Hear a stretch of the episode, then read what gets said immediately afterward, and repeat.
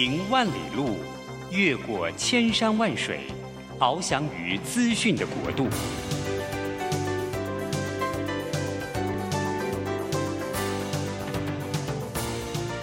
以全方位的视野，飞向更高更远的目标。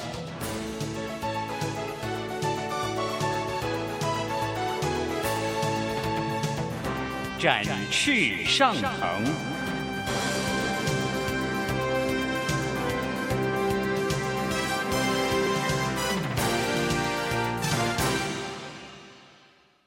职场轻松学。本节目是由世界级电动巴士制造整合营运商唐荣车辆科技独家赞助播出，驱动绿能运输，实践低碳环境。唐荣车辆科技与您共创美好生活。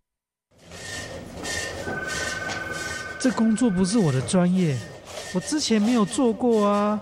奇怪了耶，事情都已经那么多，都做不完了。老板还啰里啰嗦的交代一大堆。职场轻松学，透过职场达人的真实故事以及深入职场的剖析，在轻松对话当中解答您的工作疑虑，排除您的工作障碍。职场不能说、不敢说的，在这里一次让您轻松学。欢迎收听张敏敏制作主持的《职场轻松学》。桃园 FM 一零四点三 GoGo Radio，台北 FM 九零点九佳音广播电台，这里是佳音 Love 联播网。亲爱的听众朋友，您好，欢迎来到我们职场轻松学，我是张敏敏。哎，职场轻松学在每个礼拜三早上八点钟播出。那我们邀请各行各业的达人来跟我们谈一谈有关于他的成功关键要素，当然也可以了解一下每个职位，哎，他们在工作背后的一些辛苦还有流程。因为我觉得台湾的三百六十行哦，其实呢很多都是在我们的想象之外。外的，他们有很多不为人知的细节。那当然，他有很多呢，大家没有特别去讨论或听我的一些成功关键要素。因此呢，我在这个节目当中特别喜欢邀请我身边的一些朋友来谈一谈他工作里面，哎，我们一些不为人知的事情。哎，我觉得是其实常常蛮感动人的哈。好，今天的题目呢，我觉得也是跟疫情有关，不过呢，是充满了健康的因素。这三年来的新冠，我不知道各位有没有这样子的感受，就是它改变我们好多。呃，我觉得最大的改变就是，我们不只是现在很常于勤于洗手、戴口罩。我觉得疫情给我们的影响，还包括我们在工作上结构的改变，也当然影响了我们生活习惯的改变。呃，像我自己哦，我小孩回到家，以前都会提醒他们要先洗手再吃饭，可现在呢，完全不用。小孩回到家，很自然的就是先洗手，然后再坐下来。所以我觉得这种生活上的习惯哦，事实上也不是只是一些小小的改变哦，它影。影响了我们自己整个生活的流程，然后这时候我们也发现，不能很被动的去怕自己生病，好像我们也要注意所谓的免疫力。所以家人跟我现在开始习惯每天会摄取 B 群或摄取维他命 D 等等了哈。诶，因为我长自己长期有荨麻疹的困扰，我记得我小学三年级的时候啊，我妈妈带我去看遍各种中医，然后中医那时候告诉我说，叫我不要运动过量。所以其实我自己本来很，我是一个。很会运动的健将哈，我很会打排球，然后我跑步其实也蛮快的，但是呢，就是因为这样的提醒，我大概有大概一直到大学吧，我都不太敢让自己就是过度流汗，因为那个荨麻疹发起来，我不知道各位有没有这样的那个经验哦。我是全身性的荨麻疹，大概发了一年多，而且不知道为什么压力越大，好像这种反应会越大。诶，似乎这个免疫能力啊，它是一个我们身体一个很重要的保护机制，但是如果没有处理好的话，它又会变成我们一个很大的困扰。好，因此呢，今天的节目的特别来宾啊，呃，你很难想象我是在哪个地方认识他，我是在商周的一个管理学的课程认识他的，他是一位医师。那这位医师呢，他的专科是过敏免疫的风湿科。那我那时候看到他，我心里就在想，一个医师为什么要来上管理学的课呢？然后各位让我非常惊讶的是哦，这位医师呢，他充满了非常温柔的心，那他希望能够透过自己的专业，以各种可能方式的卫教跟教育，帮助我们，还有帮助他身边所有包，不管是病患或朋友，能够更注意自己的健康，尤其是透过所谓的免疫或透过一些自我的检查的方式。所以今天很高兴，也很荣幸啊，我们请到了同综合过敏免疫风湿科主任邱盈明医师来到我们的空中。那邱医师呢，透过这个呃，就是电话的访谈，然后来跟我们聊一聊有关于他自己还有他的专科。好了，邱医师您好，可不可以跟我们听众朋友介绍一下您自己，还有您的服务单位好吗？好，好，呃，明明老师好，那各位听众朋友大家好，呃，我是邱一敏医师，那呃，我目前在台中的童综合医院服务，那我本身的专科是过敏免疫风湿科。哦、oh，OK，好，那邱邱医师，我知道说您是台大流行病学跟预防医学所的博士哦。那这个您的这个博士的专科跟您现在的免疫专科两者有呼应吗？对不起，我们很外行，您可以跟我们介绍或认识一下 啊？是是，嗯，流行病学与预防医学其实它呃是我们的公共卫生里面的在一个细分支。嗯，那大家可能听到流行病学会觉得有点陌生。那如果我们说医生看病一次是看一个病人的话，那流行病学的话呢，他一次的话呢，诊治的话呢是一群人。那举例来说好了，呃，以前刚开始有癌症的时候，比如说有一群人有肺癌，可是以前的医学都不知道说为什么这群人得了肺癌，所以呢，这群人为什么得肺癌，因此就去研究，后来发现他说哦，原来这群得肺癌的人很多人都是抽烟这样子。嗯所以呢，既有一群人的这个，我们去了解他，然后呢，去了解到说为什么人们会生病。那同样的道理，一群人生病之后，又有分，有些肺癌会活得比较久，有的肺癌会活得比较短，或者有些肺癌接受了某一个治疗会比较好，有些肺癌接受了某个治疗比较不好。所以呢，我们又再去观察他啊，了解到说哦，什么原因会让肺癌这群人活得比较好，或者活得比较差？所以呢，从病因的寻找。到治疗方式的寻找，那一开始的话呢，都是先从流行病学，从一群人当中慢慢的去探索它，甚至包含这次的 COVID-19 武汉肺炎，嗯，它也是从流行病学的角度去找出原因的。因为流行病学一开始就知道说，哎，在武汉这边，在短期之内有一群人得了一个流行的，呃，得了一个特殊的疾病。对。那当时的话呢，不知道说为什么这群人短暂时间得了这个问题。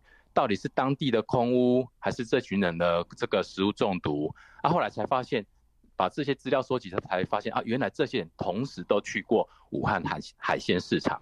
那后来才了解到说，哦，那可能是这群人接触了某一个接触性的病源。哦。那当时就推测，那应该是一个传染性的疾病。哦。所以呢，所以这个武汉肺炎的发现，就是一个流行病学一个很典型的一个案例。那所以呢，流行病学就是从一群人的角度去研究出、找出。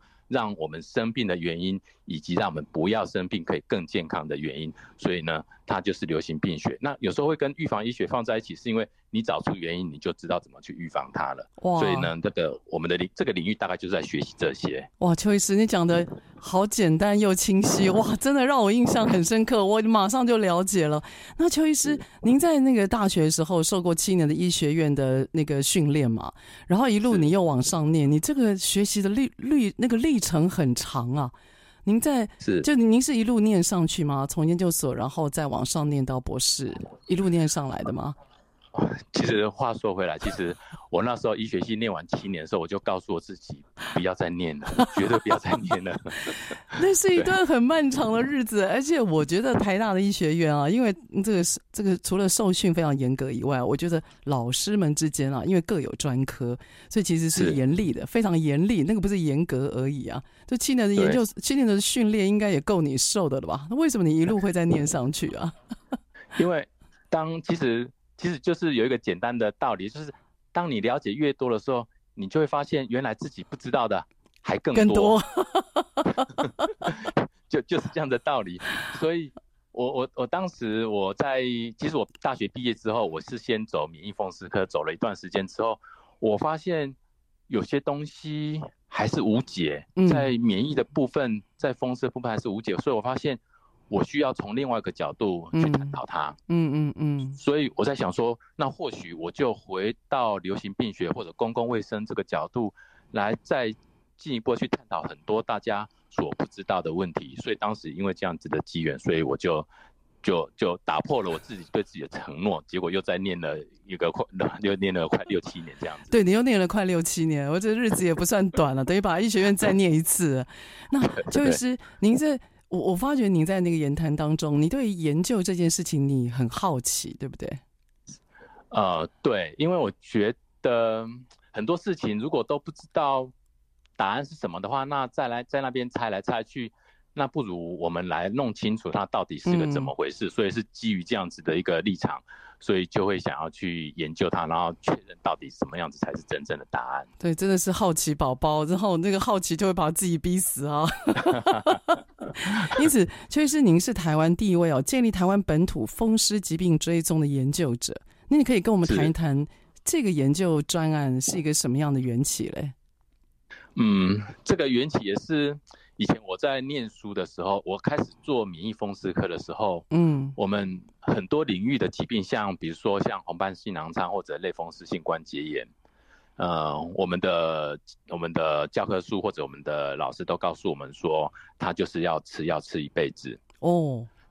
那我当时我我当然我是先这样子听了这样子的一个答案，那我也跟病人讲，但是我觉得出了出现了几个问题，第一个就是。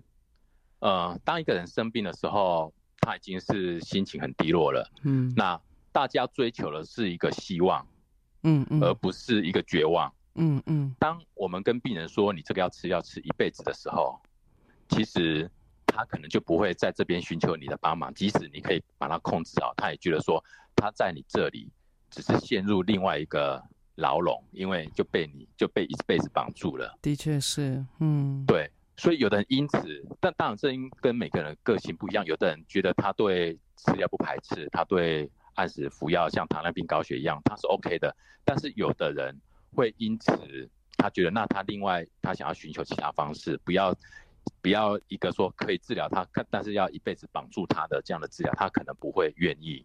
嗯，那再来就是我的确我在行医的过程当中，这几年过程当中，我发现。还真的有的人后来控制的很好，好像可以暂时停药。哦，有特例出来了。嗯，对，所以我就开始我就想要去了解，为什么有的人，哎，真的可以停药一段时间没有吃药，好像就一直蛮稳定的。嗯。所以我就想说，我要去探到探探索这件事情，到底是不是每一个病人诊断的时候，我都要跟他说，你这个是吃药吃药吃一辈子的。嗯，所以就是这样的一个缘起哈。嗯，对，所以。世代流行，我们在做这个流行病学研究的时候，告诉我们说，你也可以长期去追踪一个疾病，了解到说什么原因会让这个疾病呃变严重，什么样的疾病，什么样原因会让这个疾病变稳定。所以我当时就开始针对我的门诊病人，他即使因为某些原因没有回来了，我还是会请我的助理每隔每隔一段时间，比如说一年，然后打电话关心一下目前状况如何，那是有吃药，好，有时候他可能只是因为搬家。或者、呃，因为什么原因，所以就换医院了。那继续有在吃药，但是的确我也发现有些人，哎，真的就是停药了，然后还蛮稳定的。这些如果我们医生没有去追踪这些病人的话，因为我们都是在医院里面看着这些挂号来给我们求诊的人，嗯，会来看病的，就是还不舒服，嗯，才会来看病。是，但是有些好了的话。医生从来不会知道他已经好了，真的。所以邱医师，您还特别做那个就是病人的追踪，还有整个后续的研究，我觉得真的很棒。所以下个段落，我请邱医师啊，特别针对您的一些专业哦，你可以跟我们在比如说工作或上班族，让他面对压力的时候，似乎好像这个免疫系统它的那个反应也会特别大。那也许有一些小撇步或者是一些您的想法，可以跟我们分享好吗？好，我们下一段再回来。You know I want you. It's not a secret I try to hide. I know you want me. So don't keep saying our hands are tied. You claim it's not in the cards. Fate is pulling you miles away and out of reach from me. But you're here in my heart, so who can stop me if I decide that you're my destiny? What if we leave? stars say you were made to be mine. Nothing could keep us apart.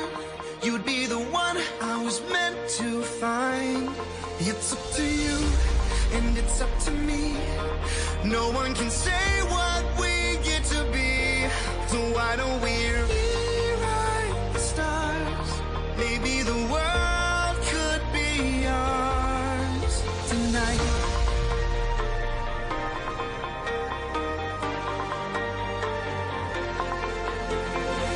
You think it's easy.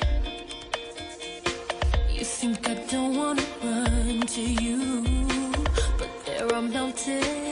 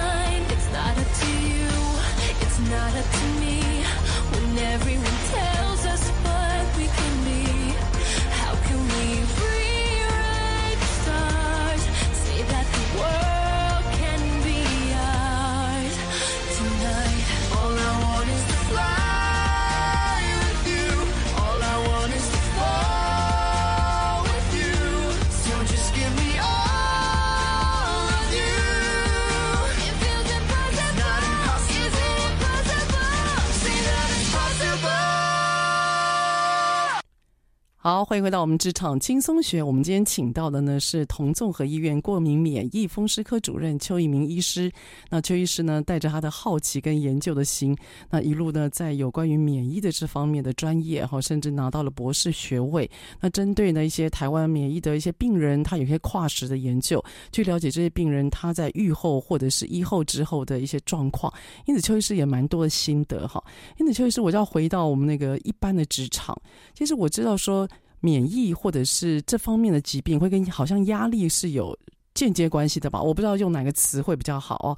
那如果是一般的上班族，或者他压力太大的话，那他要怎么样去能够有自觉的去自我评量这所谓的严重程度呢？邱医师，是，嗯，其实所有的免疫疾病的发生，我们可以说或多或少都跟长期的压力是确定是有关系的。哦，那 OK，只是说。这个压力占了这个疾病的影响力是多大？有些疾病非常对压力非常敏感，嗯、那有些疾病除了压力的因素的话，可能一部分来自于环境，或者是来自于它的呃本身的体质等等诸如此类。但是不管怎样，压力几乎是免疫系统最最大的这个呃我们说的这个引发它的一个呃源头这样子，所以几乎是直接原因了，对吗？几乎是直接造成你、呃、可以这么哦，就那那问题是我压、嗯、就是一个人在感受压力跟反应压力，那个压力我们到底要怎么样去控制吗？还是舒缓呢？就如果我比如说我的个性我容易紧张，那我自然应该压力的压力的数值会高嘛。所以我我面对压力，你觉得通常你会怎么样跟你的病患或周边的朋友谈这件事情？就压力这件事情，因为如果压力会很直接的造成。我们的那个呃免疫上面的严重程度，那我要怎么样去面对压力这件事情呢？嗯，我通常在我的病人，如果说他有些免疫疾病，我觉得我再怎么样子调药，都可能只是勉强勉强稳定住，嗯，或者是说虽然很稳定，可是呢，每次要帮他减药的时候，总是没有办法那么的顺利的减下来，这时候。我就会开始跟他谈，说他是不是还有哪些因素？那其实我最常遇到的是压力因素。我我最近想起来，我最近有一个病人，他刚好也是一个慢性荨麻疹，他是一个工程师，嗯嗯大概四十几岁的工程师。那他的荨麻疹，当然在之前在其他医院没有办法用一般的，比如说抗组织胺或者药膏没有办法控制的很好。那来这边，当我们现在有这个很好的这个，我们从免疫。因为我们知道荨麻疹其实它也是免疫的疾病，嗯，那我们用免疫的治疗，其实它的效果它是呃它是非常好的。那只是说我想帮他减药的时候，总是不太能够顺利的减下来，因此呢，我就开始跟他聊，因为我想要试着了解到说是不是跟我推测的有关。是，那其实他是个工程师，一个很癫的男生。那那我我他刚让我感觉他压力大，所以我就大概问了一下说，呃，了解一下他的生活状态。他说哈，他容易啊，动不动就是就是生气。哦。那所以呢，他有时候压力大的时候，他小朋友啊就会就会常常被他莫名其妙就是。被他被他大声的斥这个斥责这样子，哦，那我当时听他讲这个时候，其实我知道他的脸，他的表情是很非常的这个这个歉疚了，感觉到说他的压力就把他迁就到他小孩子上面这样。所以你的意思说，这位很 king 的工程师，他白天在工作受到压力，晚上回家又很歉疚的面对小孩，是不是？他控制不了吗？对，哦，对，哎、欸，对，应该说他把小孩子骂一顿之后，又觉得说这是。小孩子变成他发泄的工具，对对对，而且呢，对，而且除了压力，我就说，那你作息正不正常？他说，嗯，他常常常半夜都要从家里啊连线啊，哈，到公司啊，哈，去，因为公司如果电脑有问题的话，他会收到通知，他赶快要连到公司的电脑，再把程式，呃，赶快写程式把它修复，这样子。天哪，好有画面了，这就不就是工程师卖肝的可怕那个可怜的日子吗？那个画面哇，好立体哦，嗯嗯，对。但是他讲的很有成就感，我觉得啊，公司好像不能没有他。但是呢，他又告诉我说，他因此常常就要两三点、三四点才能够睡。嗯，很伤，真的很伤。嗯，对，我就跟他说，你的荨麻疹一一直没有办法减药的原因，是因为第一个你压力大，第二个你作息不正常。那问题是怎么办呢？这他的工作总得继续做吧？那怎么办？对，所以呢，很有趣啊。我就跟他说，你这次工作。工作量太大了，所以他就把我的话听进去了。那呢，所以呢，第二个月回来的时候呢，他告诉我他已经有有把工作丢出去了，换个单位，他就是工作量没有那么大哦。然后呢，是对工作量没有对，但是呢，我是说那有没有好很多呢？他说好一点点，我就很好奇说为什么好一点点？他说呢，没有工作的时候。他不习惯，他不敢生活没有目标，所以邱医师这怎么办呢？所以他没有比较快乐，所以呢，我就进一步跟他说：从你从你开始工作以来，你除了从工作上面得过成就感之外，你有没有从其他地方成得过成就感？哦，他居然告诉我说没有。哇，邱医师，你这是已经进到心理治疗了。对，所以我要讲的就是说，我要讲的是说。我学完公共，我学完公共卫生，我学完流行病学之后，我慢慢的解答了我一些疑问。我开始了解到说，为什么现代的人压力，呃，因为现代的免疫系统常常有问题。因为我们以前我们的书上告诉我们说，我们的免疫系统就是身体不由自主的免疫系统发动一些攻击，让身体产生发炎。嗯，然后呢，进一步到了解哦，原来免疫系统会常常这样子不受控制，原来跟我们的自律神经跟我们的压力有关。嗯。对，所以我后来慢慢了解，如果我真的真的要帮助到这些病人，我第一个先把你的疾病控制好之后，接下来我要帮你找出你背后的原因。对对，哇，我的我的愿景是，除了治疗你的疾病，我希望能够让你的人生观、你的生活态度能够因此而跟着有所改变。哇，邱医师，这个需要花费你很大的心力耶！你不只要医病，你还要医心呢。这其实是。我觉得这个是花很多时间。说真的，你你看病患跟着灯号走，看着他的病历表，你给药，是一个全世界不能讲是最简单啦，但是他他可以让你 follow 一定的步骤。你为什么要多做？可以这样讲吗？多做这么多吗？你自己有什么样的心愿或故事吗？为什么会让你花这么多的心力去探触到一个人的心，然后想要帮让他从这个疾病里面彻底的解脱？你自己有什么？你有什么体会或人生故事吗？嗯，其实如果说要什么很深刻的故事或者体验，倒是倒是没有说一些很很大的事件发生。嗯，纯粹我觉得我从从开始行医以来，我发现我蛮会去感受到。病人的心，嗯嗯，那再者，偶尔啊，偶尔的，我们医生也有可能会成为病人，或者我有可能是病人的家属，因为比如说我的父母生病，我带他们去医院看病的时候，哎，我也会感觉到说，哦，原来依照病人的立场或者家属的立场，他们期待的是什么东西，嗯嗯嗯，对，所以我就把这个感觉就把它抓住，抓在我心里，我我才知道说，哦，原来。当我在帮助病人的时候，我应该是要从他的立场去帮助他，这样才能够才是真正解决他要的。不然他对医生不信任，他对这么有效的治疗不信任，让他呃延误了很多治疗的机会。那我觉得第一就第一个这个就是我们我们就是错过了帮助他的机会。那我是希望说，当医生不是只呃，坐在诊间里面等病人来挂号，对，没有来诊间发生的这些事情，才是一个医生你能够做的跟人家不一样的不一样的事情。哇，对，邱医师真的很令人感动，我觉得那个心非常柔软，你看同理心的那个发挥，我觉得是现在。就是我们非常喜爱的一种医师的特质啦，只是我们不太确定这样的特质目前在医生群里面我们可以碰到，有没有机会碰到更多？所以邱医师，您是家里面第一个医师吗？在你们家族里面，在我们这个领域，在您的家族，您自己的家庭，哦、您是第一个医师吗？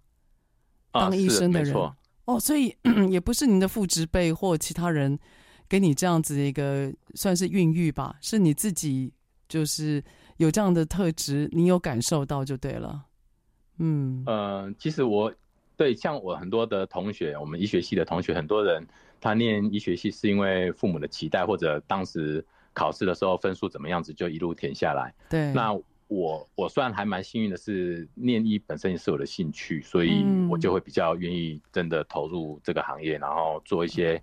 真的是能够有机会帮助到别人的事情，这样子。真的，因为各位，那个我跟邱医师认识，我刚刚有提到是在一个课堂里面嘛，然后他有提他，我们那时候就是在谈一个愿景，从愿景要能够发展出计划，所以我就在谈，我在。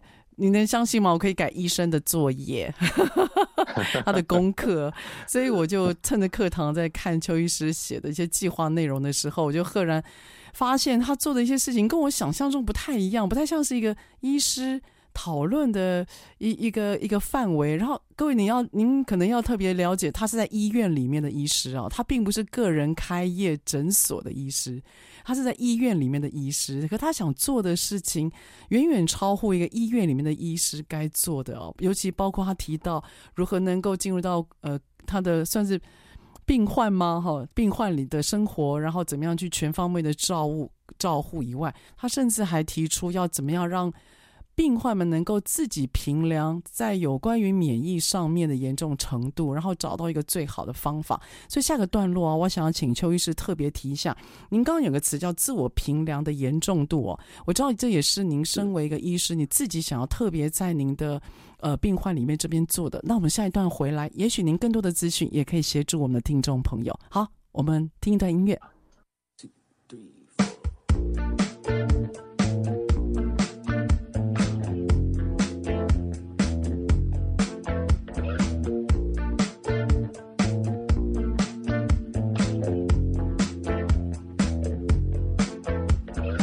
closing all the blinds just so you could sleep the night through. I was staying by your side just so I knew you were okay. Then I was opening the door just to see if you would walk through. I started painting all the walls just to see if you like the shade. I would love just to be stuck to your side, not with anybody else, anybody else. It's enough just to keep us occupied.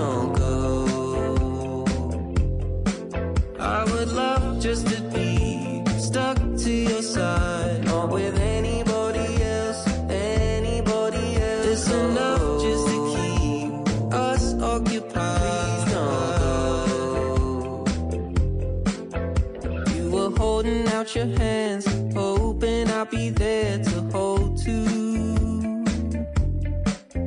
I went out to Amsterdam just so I could give you some space. But I kept opening my door just to see if you would walk through. But now I'm painting on my walls just to see if you like the shade. I would love just to be stuck to your side, not with anybody else, anybody else. It's enough just to keep us occupied. Please don't go. I would love just to be stuck to your side, not with.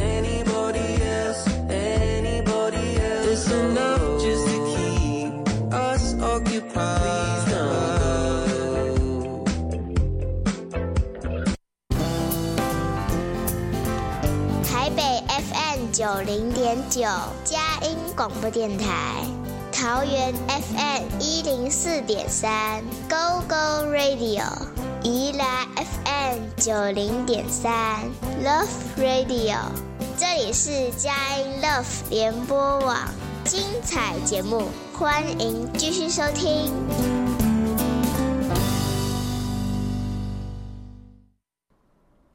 好，欢迎回到我们职场轻松学。职场轻松学在每个礼拜三早上八点到九点播出。在车上的朋友可以定频您的收音机，桃园是 FM 一零四点三 GoGo Radio，台北是 FM 九零点九佳音广播电台。那您也可以下载佳音乐联盟网的 APP，或者在 Google 上面打关键字“职场轻松学”。我们播出之后的节目呢，都可以在 APP 或者是网络上面，您都可以随选随听。好，最近职场轻松学呢，我们也有 Podcast。好，在上面有我们的节目，那我知道说有些我的听众朋友们呢，您也都呢定时在听我们的桑朗节目，非常的谢谢。所以有任何的想法或者是建议的话，都欢迎您跟我们电台联系。那我衷心希望能够透过这个节目，给大家一些知识含量高，而且在职场上面比较不为人知的，我们有兴趣探讨的主题。好，那我们今天呢谈的主题跟我们的生活有高度关系哦。我们邀请到的是同综合医院过敏免疫风湿科主任邱一鸣医师。那邱医师带着他的热情以及呢非比寻常的同理心啊，进入到每个病患他的生活还有他的心，然后来治疗他在身体上面的不舒服。那刚刚呢，在前一段的访问呢，我们有提到邱医师他特别想要多为病患多做一点。那接下来我就把时间要交给我们邱医师。邱医师想要在有关于风呃就是过敏还有就是免疫方面呢，好像要给我们多一点提醒，好吗？来，邱医师。好，是的，嗯，我。这几年看病，我常常有时候发现，我给病人的仿佛不是病人想要的，或者呢，病人要的更多，但是我发现原来我不知道他的期待是如此。嗯嗯。那所以我后来发现到说，在我们的领域，其实我们有一个可以用来评量病情的一个一个东西，东那个工具，我们叫做呃病人自评量表。这东西是怎么说呢？举例来说好了，病人来看病的时候。我们往往依照我们医生的抽血做检查，或者医生所见的这个呃看到的症状来认为说病人严重不严重。举例来说好了，像呃刚提到荨麻疹，有些荨麻疹来的时候，它刚好没有发作，或者呢来的时候，嗯，可能有发作，可是发作区域才一小块，嗯，这时候我们都会觉得说这好像还好，所以因此呢，我们可能就会觉得说那就就维持上次的治疗就好。那但是呢，其实一个疾病在病人的身上产生多少影响？其实同样的一个症状，在不同人的的人，可能也因为他的工不同的工作性质产生不同的影响。嗯，举例来说好了，我有一个病人，他是一个这个台商干部，大概六呃六十几岁的大这个一一个一个男性主管，他的问题是皮肤的干癣，但是呢，因为大男生嘛，然后有时候医生就会说，你大概不用太在乎外表了，大概剩下一点点病灶的话呢，应该没有关系，但是呢。同样的皮肤病灶在他的身上，同时呢，除了他皮肤之外，他的指甲也会因此而也刚好有一些不规则，容易这个脆弱。所以呢，他这个主管啊，因为他是做餐饮业的，他在做这个呃员工的职前训练的时候，他就跟他们讲到一些操作，包含说怎么样在开瓦斯的时候，结果有一次呢，他在开瓦斯的时候一开，当众他的指甲就掉下来了。哦哇！是哦，哇，那心里很受伤啊，而且那个外表，对，所以对你说，嘿，对，所以这样子的外表，这样的外表只是一小块，可是呢，对他的影响却产生这样子的，呃的这个影响程度是这么大，嗯，所以呢，如果我们如果没有问到病人这些状况的话，我们其实不知道说原来他他的困扰更大，所以现在我们很多疾病啊，我们都医学上面都有发展一个我们叫做自评量表，嗯嗯，那举例来说好了。干癬啊，如果你是一个干癣的病患，你就上网就 Google 干癣，再加上自评量表。那荨麻疹的话呢，就是荨麻疹加自评量表哈，或者叫自我检测。那它就会跳出来这些，你可以填一填，然后呢跟医生讲说，你依照上面的话呢，哪些程度对你来说困扰最大。举例来说好了，以这个呃荨麻疹或者以皮肤的部部分的话呢，他就会问到说，对你的睡眠的影响程度是如何？那你的工作影响是如何？那这些东西都不是我们医生在看病的时候我们会知道的。但是呢，如果你告诉医生说，原来你的影响程度是到这里的话，那我们医生才能够根据你的困扰、你的需求，帮你的药物再调到符合你的。呃，解决你的困难这样子，所以我目前我觉得，呃，我比较会想要从这个角度去了解，到底我治疗病人到底有没有解决他真正的呃日常生活上面的问题，而不是只有我眼前看到或者我抽血所看到的这些部分。哦，所以邱医师，您的提醒是说，其实现在的自评量表各几乎是各个科目都会有，是吗？各个疾病都会有，是吗？在台湾？对，但是一般医生大概不习惯用这个，因为一方面。因为在医院里面，医生真的是看诊的时间有限，啊、对对对，所以所以除非说您可以自己上网查一下啊，或者啦，或者你就算没有这个自评量表也没有关系。我建议大家改变跟医生沟通的方式。嗯，您在医生问你好不好的时候，你可以清楚的举一些日常生活当中他对你造成了哪些影响，可以用一些具体的例子举例来说，你一个礼拜当中有几天晚上半夜要起来，诸如此类的。嗯、那因为具体的。具体的一些陈述，让医生了解，那这个是一个。改进医生医病之间的沟通，让医生更了解你的状况。哦，所以邱医师，您有两个提醒。第一个就是，也许我们可以善用一些呃，我们可以用的工具，例如我们可以有自评量表，先看看自己在某个疾病它的严重程度，然后因为这个它这个量表也协助我们去理解我们到底现在状况如何，借此来跟医师沟通。或者说第二个，我们可以在跟医生看病的时候，我们可以跟医生不只是陈述我们的病症或病情，而是举一些具体的例子，就是这个病情带给我们的影响是什么，让医师们可以进入到我们生活的情境，对不对？这样子他能够更协助我们，也许在这个医病关系上面把那个距离再拉近一点。因为医师有画面的话，他比较知道他开药或整个的诊断的疗程或关怀，他可以怎么样来做。哦，这是个蛮好的建议哦。我们一般人不会特别去感觉，只是觉得有病就要治病，可是没有想到，就是在病以外或者是整件以外的事情，其实我们自己可以为自己做更多哦。嗯，是是是是。那就是像我们现在啊，在谈到有关于那个新冠哦，您觉得有长新冠这件事情吗？你自己你自己觉得呢？嗯，OK，其实长新冠这件事情的话，就目前的这个。一些统计跟文献看起来，的确还是有些人在呃感染之后会出现一些呃残余的，呃应该也不能说残余的症状，就是就好像我们感冒之后，我们可能这个身体还会虚弱个一段时间才会复原呐。所以这个长新冠其实目前看起来还是有，只是说最难的是说当事人啊他的。陈述了这些症状是不是真的是长新冠？因为有时候医生也很难很难帮你界定，很难分，对不对？嗯，对，症状太主观了。举例来说好了，长新冠里面有一个症状叫做胸闷，胸闷，嗯，或者叫做掉头发。可是还有一种全身酸痛。可是这些，当我们常常在媒体上面讲长新冠、长新冠的时候，每一个得过 COVID-19 的人，他可能心理作用都会觉得说。我好像还有这些不舒服，所以，所以我们我们当病人来看的时候，因为这个长新冠有没有的话是没有办法靠抽血来检测的，所以他变成是因为主观，所以以至于很难认定到底当事人有或者没有长新冠。不过我个人觉得啦，因为长新冠大部分的长新冠都是不会有大碍的，你就是好好的休养一段时间，它还是会慢慢的消失的。所以邱。邱医师，你知道我为什么问这个问题吗？因为我发觉现在啊，不管是中医，就是中医诊所，或者是有些医院，他会挂那个红布条，说他现在专治长新冠。我就开始发觉说，他是就是因为就像您讲的，我在看一些报章杂志的时候，我发觉长新冠你的那个直接原因很难认定。就例如你胸闷。因为我们人有可能在生病之后，我们特别会敏感，我们会把一些原因会归咎在可能是因为我们有得过 COVID，或者是我们有不舒服哪里不舒服而直接影响了这个状况。所以我那时候就在怀疑说，到底你怎么去认定所谓的长新冠？然后这一个这一两个月嘛，可能是因为台湾感染的人数比较多了哈，所以在一些诊所挂红布条在治疗长新冠。因此呢，我就想，所以才会好奇问一下邱医师这个问题。那 邱医师，如果说呃，不管是我们是否有得到 COVID，那因为你现在哈。开学了哈，很多的小朋友也多少有一点感染的机会。那我想下一个段落啊，请邱医师跟我们聊一聊，怎么样能够增加自己的在生活上或工作上的一些健康跟免疫力。然后呢，就您专业的角度，可以给我们更多的提醒，好吗？好，那么下一个段落再回来。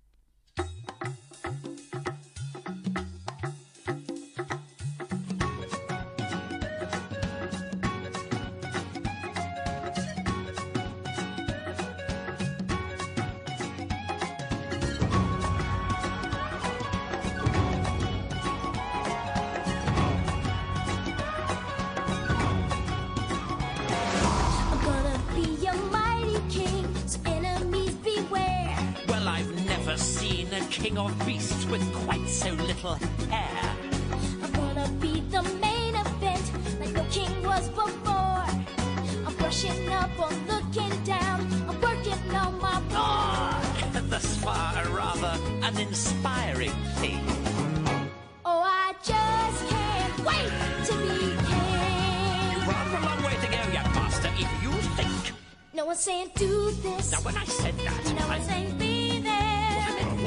scenes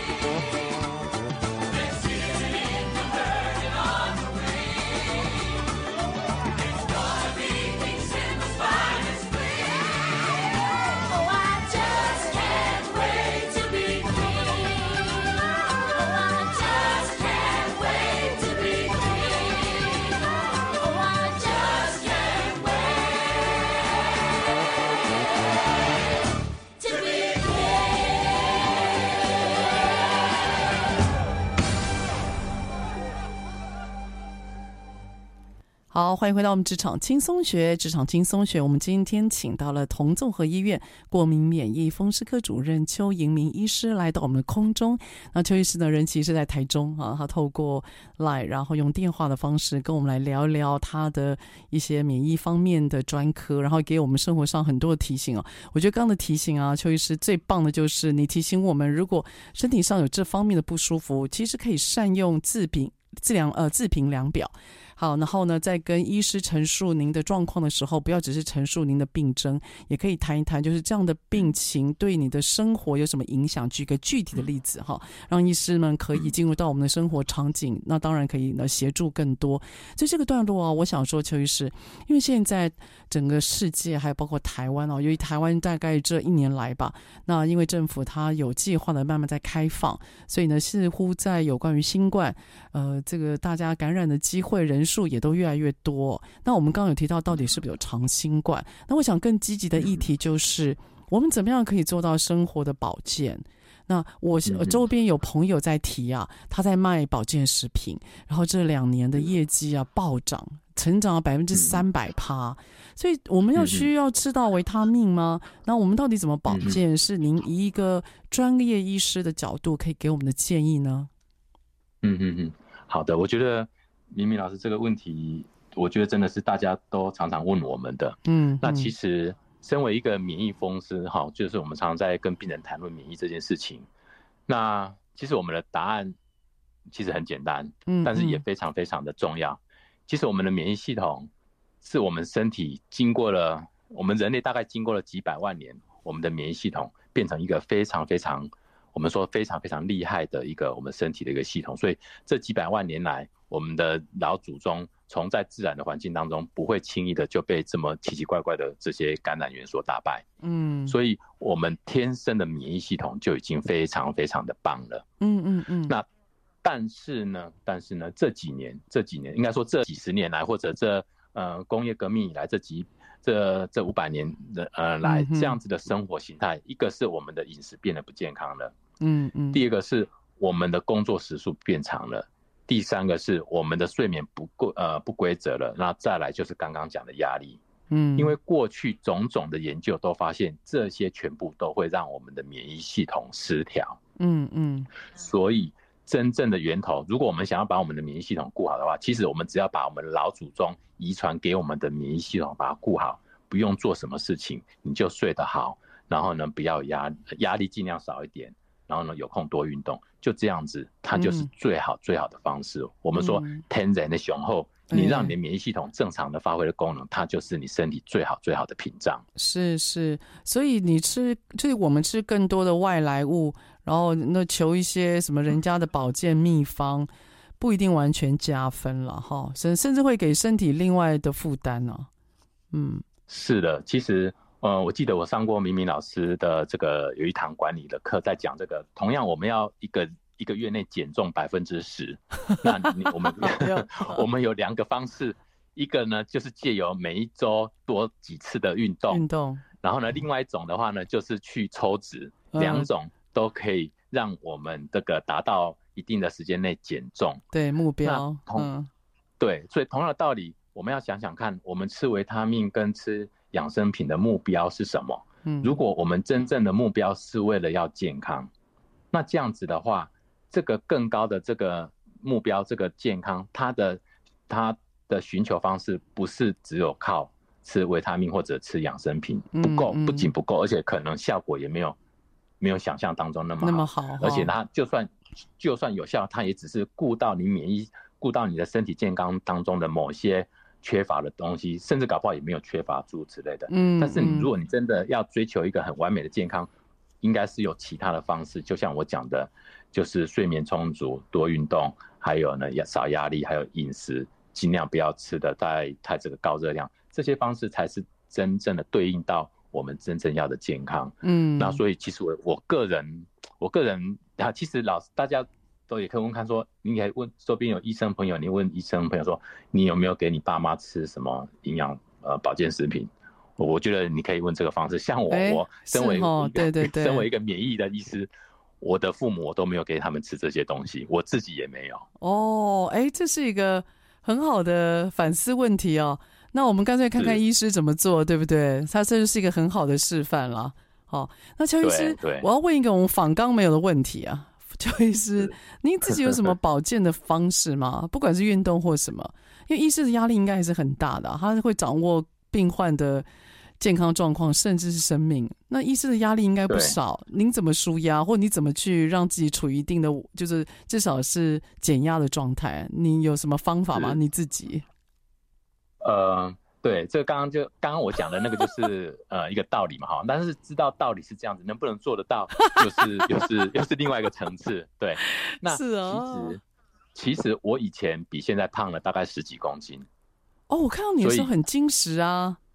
对，所以我那个是瘦下来的，所以我现在已经养成了运动的习惯，嗯、而且呢，嗯、我的饮食我也都会尽量注重的，比如说是呃原形食物，嗯嗯，那。